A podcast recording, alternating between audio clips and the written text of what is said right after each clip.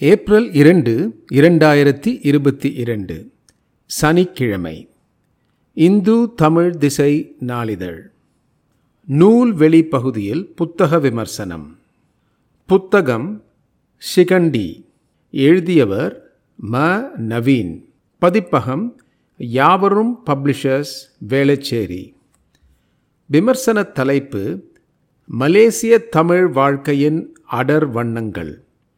விமர்சனம் எழுதியவர் சரவணன் மாணிக்க வாச்சகம் மலேசியாவில் கெடா லூனாஸ் எனும் சிற்றூரில் பிறந்தவர் ம. நவீன். இவருடைய முதல் நாவலான பேய்ச்சியைப் போலவே இந்த நாவலும் முழுக்கவே கோயில் பின்னணியில் நடைபெறும் கதை. தீபன் என்னும் சிறுவனின் பதின்ம வயதிலிருந்து இருபது வயது வரையிலான கதையே இந்த நாவல். எதிர்பாராத ஒரு நிகழ்வால் திடீரென ஆண்மை குறைவுக்கு ஆளாகும் தீபன் ஆண்மையை மீட்டெடுக்க சகலவிதமான முயற்சியையும் எடுக்கிறான். பதின்ம வயதின் பாலியல் பற்றாக்குறையில் இருந்து பாலியல் உறவுகள் அபரிமிதமாக கிடைக்கும் இடத்துக்கு போய் சேர்ந்தது அவனது ஆண்மை குறைவை நினைவுபடுத்திக் கொண்டே இருக்கிறது. பாட்டனைப் போலவே வயதுக்கு மிஞ்சி ஆஜானுபாகுவான தோற்றத்தில் எல்லோரையும் பயமுறுத்தும் வேலையில் இருப்பவனுக்கு வெளியில் சொல்லிக்கொள்ள முடியாத குறைபாடு. தீபன் பிறந்து வளர்ந்த லூனாஸ் அங்கிருக்கும் மாரியம்மன் கோயில் அடர்த்தியான தண்ணீர் கொண்ட ஆறு வன்முறையை பிரயோகிக்கும் அப்பா அன்பான அம்மா நண்பர்களுக்கு கிடைத்து இவனுக்கு கிடைக்காத தோழிகள் தனபால் சொல்லும் கற்பனை பாலியல் கதைகள் பெரியவர்கள் இல்லாத வீட்டில் திருட்டுத்தனமாக நீலப்படம் பார்ப்பது என்பது வரை தீபனின் வாழ்க்கை அந்த வயது சிறுவர்கள் எல்லோரையும் போன்றதே.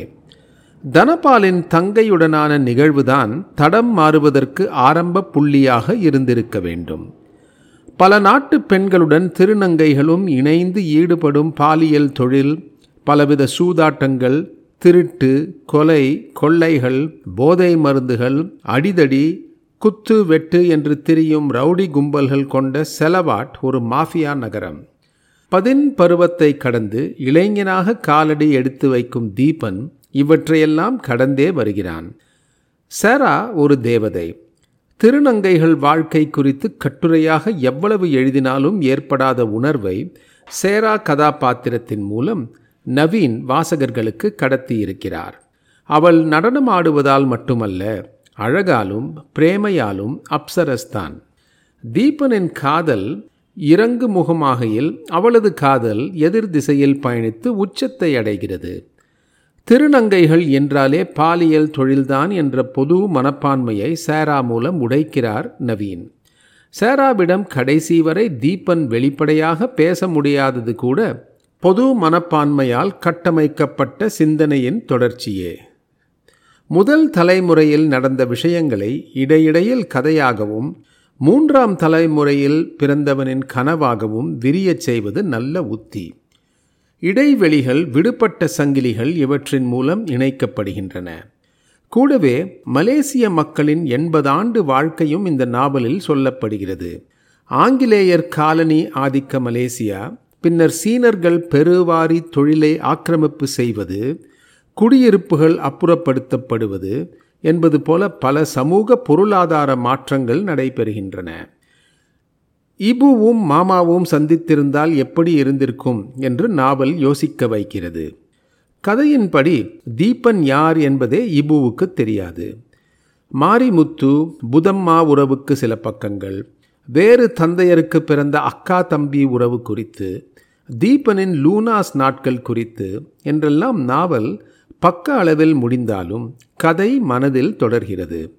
மூன்று தலைமுறையினர் ஓவியம் வரைவது மரபணு தொடர்ச்சி என்பதை விட யார் யார் என்று அடையாளம் காட்ட உபயோகப்படுத்தப்படுவதாகவே கொள்வது பொருத்தம்.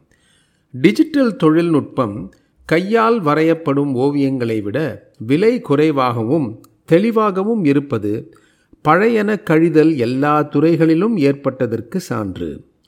கதாபாத்திரங்களின் சித்தரிப்பு இந்த நாவலுக்கு கூடுதல் பலம்.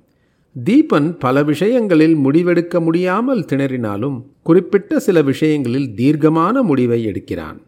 அம்மா இபு நிஷா காசி என்று அநேகமாக எல்லா கதாபாத்திரங்களும் தனிப்பட்ட குணாதிசயங்களில் முரண்கள் இல்லாமல் சித்தரிக்கப்பட்டிருக்கிறார்கள்.